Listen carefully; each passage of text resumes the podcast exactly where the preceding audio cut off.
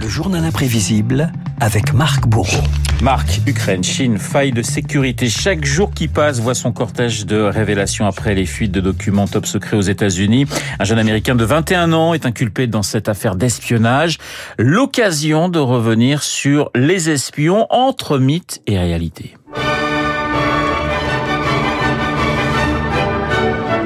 Et impossible, Renaud, d'évoquer l'espionnage sans un détour par Mozart, Les Noces de Figaro, inspiré du mariage de Figaro, la comédie de Beaumarchais.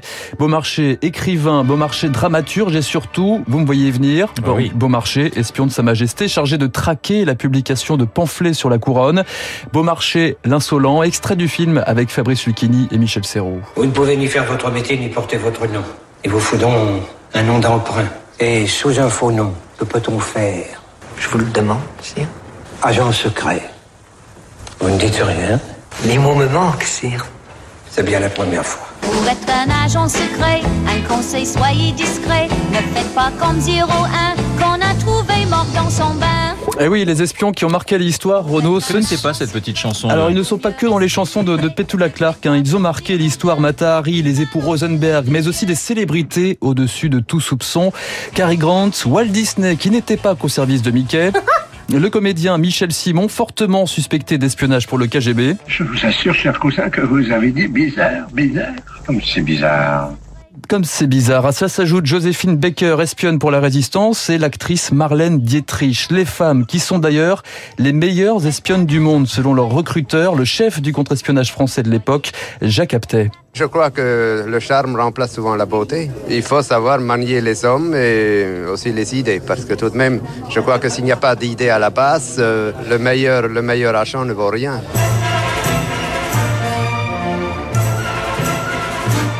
L'espionnage des récits romanesques. Renaud, vous avez reconnu la bande originale. La mort aux trousses. De La mort aux trousses d'Alfred Hitchcock. On peut citer aussi Le Bureau des légendes pour les séries, en passant bien sûr par les romans de John Le Carré. John Le Carré, lui-même ancien espion. J'étais assez jeune et trop effrayé pour trouver du plaisir dans l'espionnage. J'ai mené beaucoup d'interrogatoires où il fallait se sentir supérieur, faire vivre des choses terribles aux gens. Et puis je me sentais en insécurité. À un moment donné, j'ai regardé ma vie et je me suis dit que c'était un théâtre suffisamment extraordinaire pour écrire quelque chose dessus. Renaud, vous entendez là un appel venu de la Maison Blanche. Au combiné, Richard Nixon, le président américain, et son conseiller politique en pleine affaire d'espionnage, celle du siège du Parti démocrate 1972. Bienvenue dans le Watergate. Où en êtes-vous? Notre enquête ne donne aucun résultat. Oubliez le mythe que les médias ont créé autour de la Maison Blanche. Ce qu'il faut, c'est pister l'argent.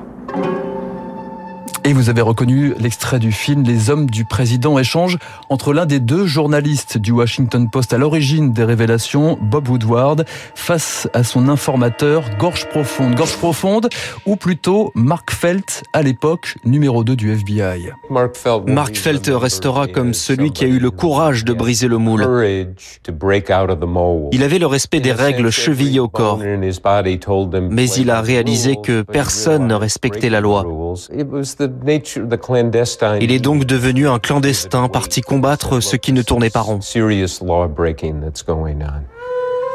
Alors les espions qui parlent sont assez rares, pourtant certains se sont retrouvés sous le feu des projecteurs, comme Tony Mendes, l'agent secret de la CIA, qui avait orchestré la fuite en 1980 des otages américains retenus à l'ambassade de Téhéran, un exploit raconté dans le film Argo. J'ai une idée. On sera une équipe de tournage canadienne pour un film de science-fiction. Je m'envole pour Téhéran, on y va comme si on était une équipe de tournage. Je vais vous m'aider à tourner un film bidon. Vous n'avez pas une meilleure mauvaise idée que celle-ci C'est la meilleure mauvaise idée que nous ayons, monsieur. Tony Mendes, en chair et en os, en vrai, un souvenir intact, celui du moment où il a quitté l'Iran avec les six otages.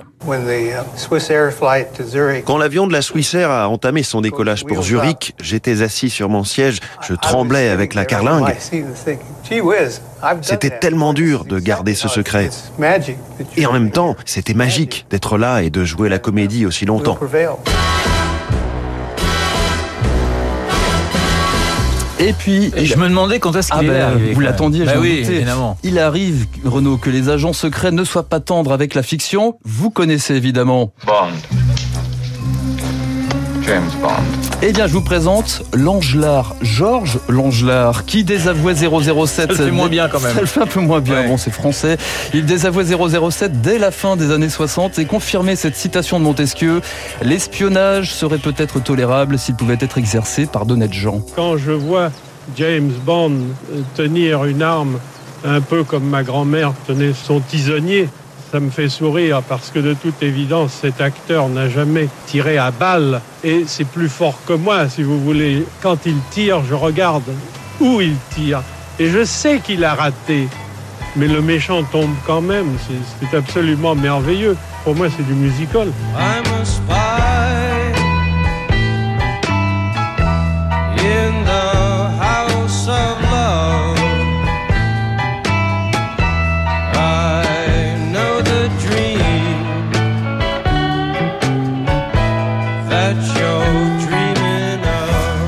Voilà les Doors pour refermer euh, ce journal imprévisible. Euh, Jim Morrison serait-il un espion caché Ah mais ça nous ne le saurons jamais. Euh, voilà. Mais moi j'aime bien James Bond, je sais pas ce qu'il a. Georges Langelard contre ce pauvre 007. Ah mais il aimait bien aussi. Hein, ah bon, vous me rassurez. C'est un mauvais tireur. C'était un mauvais tireur. Pour bah, le reste, tout allait. Tout allait. Euh, eh bien écoutez, en tout cas, Marc Bourreau, je ne sais pas s'il est espion ou pas, parce qu'effectivement, les bons espions, on ne le sait pas. C'est finalement les mauvais espions dont on, je ne rien. les noms. Je vous ne dites, répondrai pas à cette Vous question. ne dites rien. Vous ne travaillez pour aucune autre radio, ça c'est sûr. C'est pour Radio Classique et on vous retrouve demain à la même heure pour un prochain journal imprévisible. Merci Marc. Dans un instant, eh bien c'est Pierrick Fay que nous allons retrouver tout au long de cette semaine pour son décryptage à 7h56 sur Radio Classique.